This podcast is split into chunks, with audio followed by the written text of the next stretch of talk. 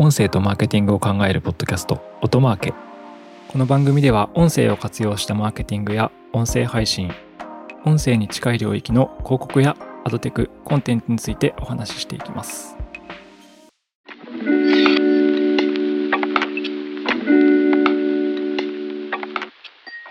こんにちは音なるの八木大輔です。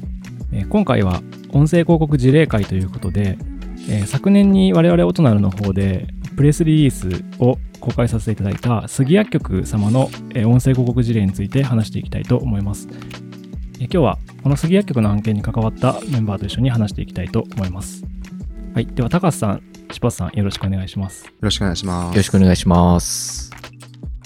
えーじゃあ今日は3人でお送りするということで、あの最近私ずっと一人でやってたんで、なんか寂しかったんですよ。寂しさを埋めに来ました。はい、寂しさを埋めてください。え柴田さんと高橋さん、それぞれじゃあ何を普段やってるか教えてもらっていいですか？あ、じゃあ私からいきます。えっ、と、オトナルではですね、2019年の、えー音声広告の、えーセールスを八木さん代表が一人で、えーされていた時から、セールスとして関わらせていただいて、今もう3年目を迎える形になっています。はい。2019年なんで、2019年って何年前ですか？もう3年？そうですね。3.5年ぐらい前、はい。当時は本当に音声広告って始まったばっかりで、あの、我々オトナルも営業私だけだったんですよね。八木が一人で頑張るみたいな感じだったんですけど、その時に初めて一緒に営業の仲間として入ってくれたのが柴田さんだったという感じですね。はい。で続いて高橋さん。はい。高橋さんはでもね、2回目だから、そうですね。僕は前にこ音声広告の運用とはっていう回でなんか出させていただいたとは思うんですが、まあ、もう一度自分のやってることを説明すると、まあ、音声広告、デジタル音声広告の配信について、まあ、運用及び、えっ、と、オペレーション周りを担当しているという感じです。で、前職は、あの、DSP の会社で働いていたというので、えっ、と、2021年の秋にオトナルにジョインしたっていう形です。はい、なんか入社経緯から 話していく感じになってますけど、高橋さんはあれですね、音声広告の運用型広告の運用担当ですね。そうですね。はい。はい。でいつもこう配信のコントロールとかね、音声広告のをやってるっていそうですね。配信のコントロールとか、この配信はできるのかみたいなところとか。はい。まあ、プランニングの中でですね、ターゲティングの設計とか。はい。はい。という感じで、あの、愉快なメンバー3人で あのお送りします。よろしくお願いします。お願いしますはい。よろしくお願いします。Audio and Marketing Otamake で、まずですね、今日のお話は、その杉薬局様の、えー音声広告の事例をですね、昨年2022年の12月に私たちオトナルから、音声広告の実際の事例として出させていただいてるんですけど、まあ、これの話をしていきたいと思います。で、実際にこの案件は、えっ、と、柴田さんの担当だったって感じですね。そうですね。はい。でどんな案件だったのかって、一言で言うの難しいかもしれないですけど、はい。えっと、まず、まあ、代理店のドーマー C さんがですね、杉谷局様、クライアント様になっていて、いろんな、あの、プロモーションをですね、あの、実施されていらっしゃったんですが、その中でも音声というところに、注目されて、デジタル音声広告の配信として、まあ、Spotify の媒体で、配信を行ったという形になってまして、もう過去複数回、えー実施はしているんですけれども、もう、えー長期的なお付き合いをさせていただいて、で今回、えーダイナミッククリエイティブオプティマイゼーションという DCO というですね、施策を、日本初で、国内初で実施したということになりまして、そのあたりをプレスリリースで、出させていただいたっていう形になります。はいそうですね。あの、PR のタイトルを読み上げた方がいいかもしれないんですけど、えっ、と、音なる杉薬局の広告キャンペーンにて国内初のダイナミッククリエイティブと証券データを活用したデジタル音声広告を実施という PR です。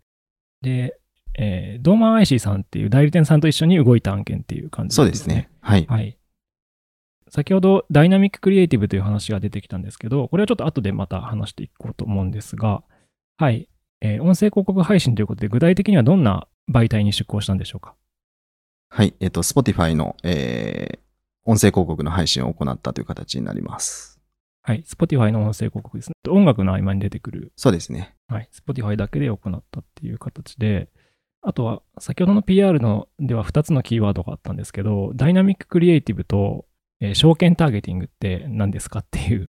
まずダイナミッククリエイティブって何ですか？じゃあこれタカさんに聞いてみよそうですね。ダイナミッククリエイティブ。ダイナミッククリエイティブは、まあ一言で簡単に言うと、まあ聞いてる人のシチュエーションによって、クリエイティブが柔軟に変化するっていうクリエイティブです。う。クリエイティブっていうのは音声 CM 音声ですね CM です。ははいい。で、例えば朝聞いてる人だったらおはようございますとか、うんうん。夕方聞いてる人だったらこんばんはとか、そういった形で、聞いてる人の環境とか時間とかシチュエーションによって CM がこう変化していくので、こうなんかその人に合わせたこう CM っていうのを届けられるので、聞いてる人はそれによってあの、なんか自分にすごい語りかけてるな感がすごい出てくるというようなものになってます。パーソナライズされた広告ができるっていうのが、まあ、ダイナミッククリエイティブの特徴ですね。あとはじゃあ、もう一個、証券データを活用したって書いてあるんですけど、これは具体的にどんなことをやったのかっていうのを教えてもらえますか？証券データに関しては、えっと、杉薬局さんが、まあ、店舗を全国に持たれていらっしゃるので、えっと、杉薬局さんの、まあ、えっと、店舗の位置情報に、沿って、そこの近くにいる方に、えー配信したりですとかっていうのを、はいえー実施した形になります。薬局さんって何店舗ぐらいあるんですか？いっぱいありますよね、でも。数百店舗とかですね。あ、これでもあれか、全部の店舗に対して出してるわけじゃないんですかね。エリアは限定してます。あ、なるほど。いくつかのエリアに限定して、で、その店舗から何キロ圏内とかですよね、きっと。そうですね。一応、2キロ圏内とか。その店舗のお客様になり得るエリアに対してターゲティング配信を行ったと。で、流したのは音声広告を Spotify で流したっていう感じはい。ですね。はい。この案件は目的はどんな感じだったんですかね？これは来店とかですか？そうですね。このキャンペーンの目的としては大きく二つで、一つが、えっと、杉薬局への来店促進。で、これは来店計測を行って計測しているっていう形。で、もう一つが、えっと、これを実施したのが夏だったんですが、うん夏のキャンペーンの認知促進っていいうところがもう一つの目的としてありました。キャンペーンっていうと、あの、僕らで言うと広告キャンペーンのことかと、ちょっとこう誤解してしまうんですけど、そうじゃなくて、お客様の方で、はい店舗集客のキャンペーンをやられたって感はいじで、すね。その通りはいです。でその、えー認知というか、それの絡めて、訴求を CM でやってたってことですね。人気キャラクターとのコラボみたいな感じのキャンペーンを行ってました。この CM、本当は流したいんですけど、うんちょっと流せないんですよね。はいなので、まあ、人気のアニメとの連あのコラボで流してた音声広告が、えー可変するような形で流れたっていう感じですね。あと、来店計測してたって言ったんですけど、はい来店計測ってちなみにどんな感じでやってたんですかっていう。そうですね。来店計測はまあざっくりと言うと、その杉薬局の店舗に来店したらコンバージョンとしてカウントされるようなことを計測していました。それってビーコンみたいな？ビーコンではなく、位置情報ベンダーが持っている位置情報をもとに、はい、GPS のデータです、ね。そうです。GPS はいデータをもとに計測していました。あ店舗との地点一致ですよね。はい。地点一致ですね。地点一致を持って来店したかどうかっていうそうです計。測をしているとはいいう感じですね。なんでかなりこれはなんか配信した手法も面白かったですし、計測方法もあの面白い案件だったのかなっていうふうに思います。あとは、あれですね、ブランドリフト調査とかもやってるんですよね、柴田さん。そうですね。どんな感じでやってます？かえっと、まあ、ブランドリフトについては、えっと、広告に接触した方と接触していない未接触者で、えーアンケートを代理店さんと国主さんで一緒に設計をしまして、はい。まあ、えっと、計5問とか、そのあぐらいの設問を一緒に設計しまして、何を、あの、データとして取りたいのかっていうのを、えー話し合った上で、えー調査を実施しました。あれですね、ブランドについて知ってますかとか、ちょっと具体的な調査内容わからないんですけど、一般的によくあるんだと、はいあの、行きたいと思いましたかとか、商品について深く理解しましたかとか、なんかそういうのが多い感じですよね。そうですね。でそれを聞いて、えー広告にさ接触してない人と、えー広告に接触した人を比べると、こうリフト値が出るので、うんそれが広告効果として、はい。えー効果検証するっていうような手法ですね。はい。はい。ありがとうございます。はい。で、杉薬局さんの今回の事例についての重要なキーワードは、エリアのターゲティングもそうなんですけど、やはりあの、ダイナミッククリエイティブかなと思っていて、で、これ、PR にも実際にもう国内初って書いてありますし、はい。というところでですね、このダイナミッククリエイティブをもう少し話していければと思います。はい。あもうダイナミッククリエイティブって言ったり DCO って言ったりしますね。DCO はダイナミッククリエイティブオプティマイゼーションの略で、高橋さんもともと、ちなみに前もゲストに来てもらった時に DCO とは何かって会話やってるんですけど、そうですね。うん。もともと、高橋さんってバナーとかディスプレイ広告とかやってた DSP 出身じゃないですか。はい。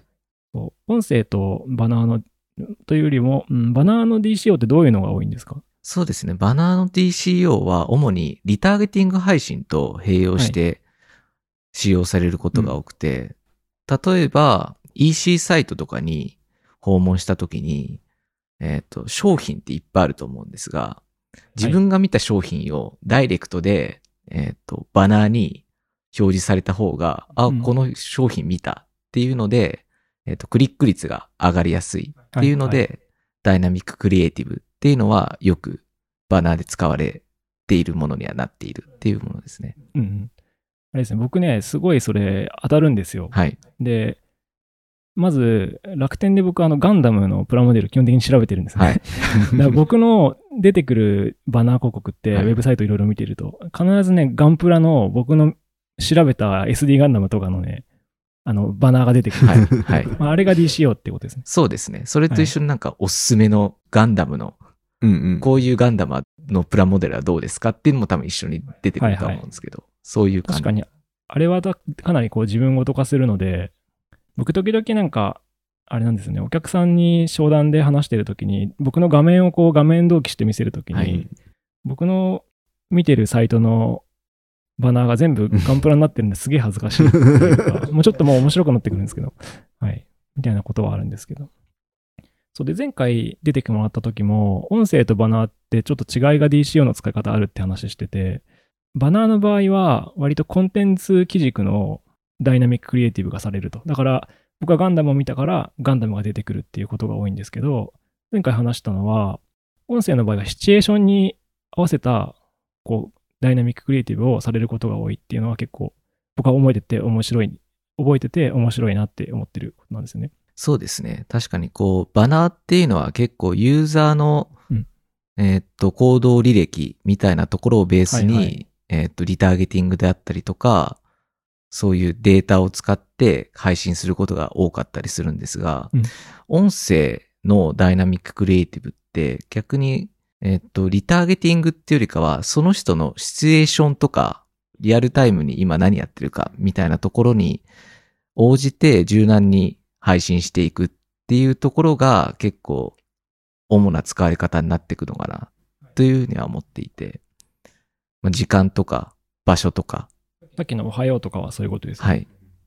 なんかもう本当に僕音声ってその時間を拡張するものだと思ってて、つまりながら聞きって言われる聞き方がメインじゃないですか？はいつまり音声コンテンツ聞いてる人って音楽もそうですけど、通勤してるかもしれないし、歩いてるかもしれないし、あの、なんだろう、勉強してるかもしれないし、就寝前のにかもしれないんですけど、あと家事中とかですかね。なんかそういう何かしながらだからこそ、そのシチュエーションに合わせた広告の相性がマッチした時に強いみたいなのと、やっぱ DCO って結構面白い事例なのかなって思いますね。そうですね。だから結構なんか、ちょっとあの、アドテク詳しい人は全然違うだろうって言われちゃうかもしれないですけど、うん。あの、コンテキスチュアルターゲティングになんか近いなとは思っていて、はいはい。そのユーザーが、まあ、コンテキスチャルターゲティングで、そのユーザーがウェブサイト上でどういうコンテンツを見ているかに応じて、えっ、と、クリエイティブを出すみたいなターゲティングなんですけど、それの、こう、リアル版っていうのが結構 DCO でできるかなと思っていて、例えば、歩いてる時に、足痛くないですか？ウォーキングシューズどうですか？みたいなことができるのが DCO だなっていう感じだなと僕は思ってます。コンテクスチャルの話が出てくると、結構さっきのさガンダムで追っかけるのってコンテクスチャルじゃないかっていう、ちょっとややこしくはなるんですけど、まあ、確かに文脈、体験の文脈としてマッチしているみたいな。話ありますね。はい。実際にランニングしてる人に、あの、スポーツジムの広告とか、スポーツシューズの広告ってできるわけなんで、はいあれとかやっぱオーディオならではだなとか思いますよね。そうですね。うん。だ逆に同じ商材でも、あの、利用シーンによって、こう使い方というか、使われ方が違うようなものに関しては、こう、出し分けみたいなのができるので、そういう可能性が広がる広告メニューだな、というふうには思ってます。はい。今のってどういうシチュエーションかって思うんですけど、例えばコンビニとかですよね。そうですね。コンビニって多分コーヒー買う人もいれば、あの、まあ、寒い時は、なんだろう、おでん買うし、暑い時はアイス買うし、はい朝だったらコーヒー買うし、夜だったんだ？ビールか。はい。はい。みたいなのが結局、シチュエーションによって違うからとかっていうのがあるっていう感じですね。そうですね。はい。まあ、結構商材が多いような広告主さんには、とてもうん。面白い活用ができるものなのかなと思います。もうまさにこう杉薬局さんとかも結構いろんなものを扱っているので、はい。あ、そう、これ実際にそれやったんですよね。まあ、ちょっとこの話は後半しますけど。なるほど。わかりました。ありがとうございます。ということで、えー、もうちょっと具体的な実際にこの DC を活用してどんなことをやったのかっていうのと効果については後半に話していきたいと思います。ということで、お二人ともありがとうございました。ありがとうございました。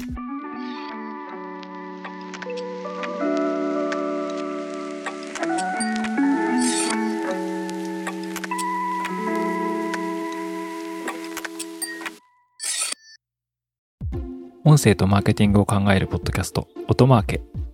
Apple Podcast や Spotify など、ポッドキャストのプラットフォームのフォローボタンを押して、ぜひ購読をしてみてください。定期的に有益な情報をお伝えできると思います。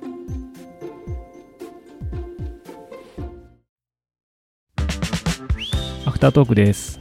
今回のアフタートークは、柴田さん、高須さんと話していきます。はい、柴田さん、最近、タイに行ってたんですよね。タイ行きましたね。はい。年末年始を使って。え、何日間はい行ったんですか、24日間行きました。?24 日間。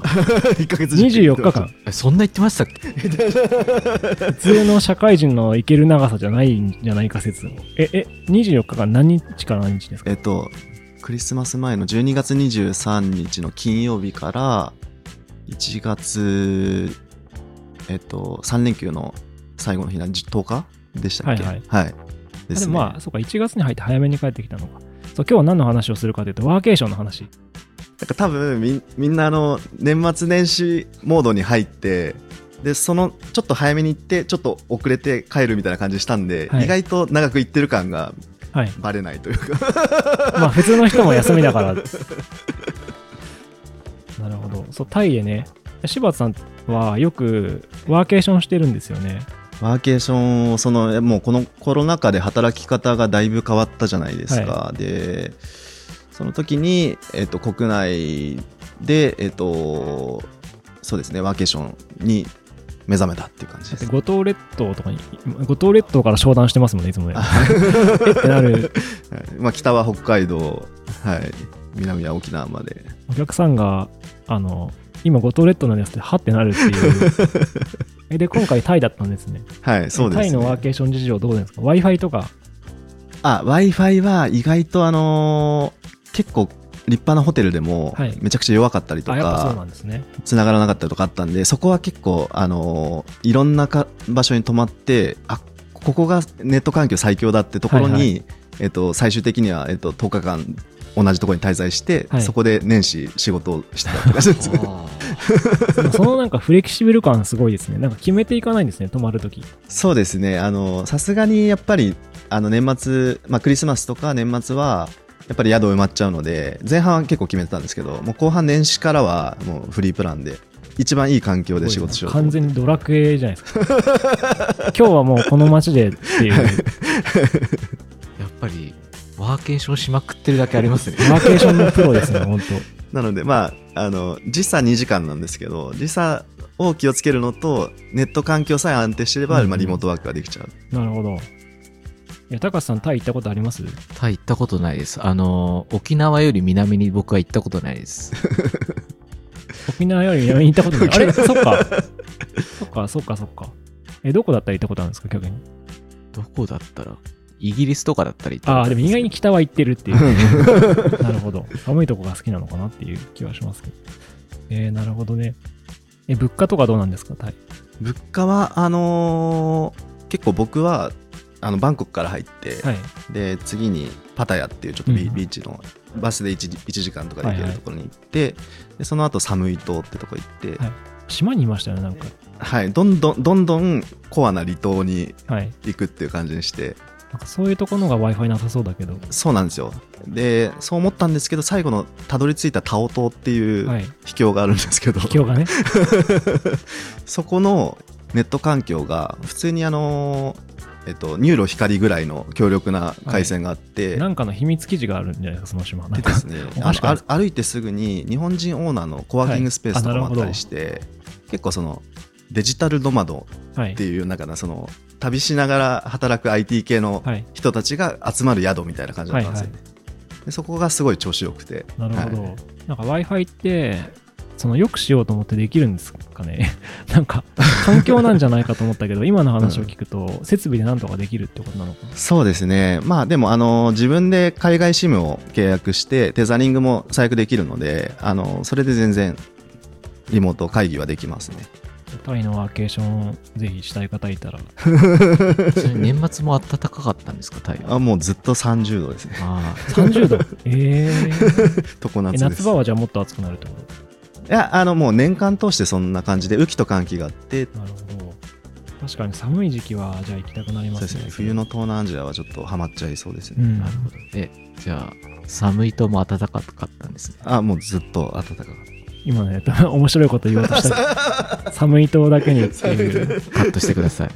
なるほど。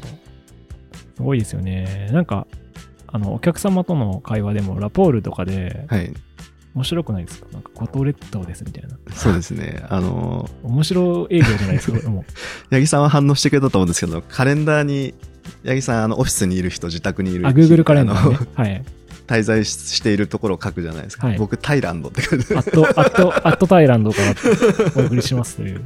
はい柴田さん、本当になんか、今どこにいるんだろうって分かんないんですよね。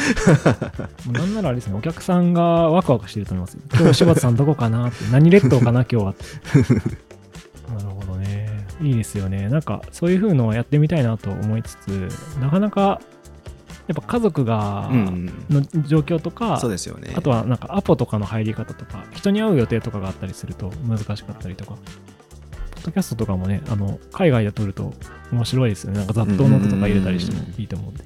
うん。ロケやってほしいです。ロケ。ロケね、ロケできる機材はあるから、本当ですか、うんはい。で僕があの、なんですか、デブ症すぎて、はい、ハイラル王国とかにしか行かないっていう、ゼルなんで、どこにも出かけないという説があります。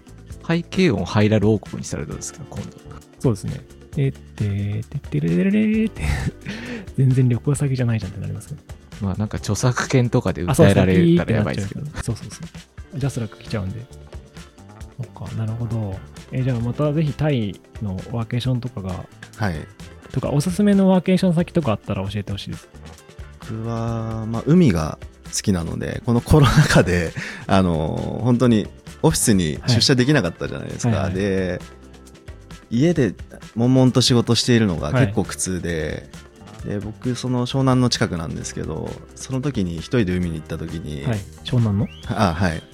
ふ冬だったんですけど冬の海なのになんかその癒し効果みたいなのがすごいあって、はいはい。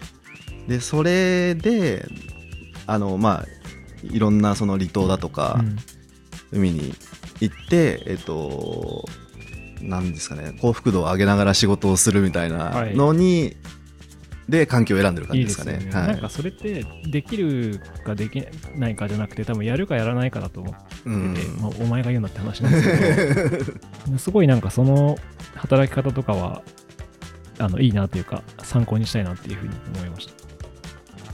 はい。ということで、ありがとうございます。じゃあ今日はちょっと柴田さんのアフタートークということで、はい、お送りしました。タイの、えーワーケーションしたい方は、あの、音なるの柴田までご覧ください。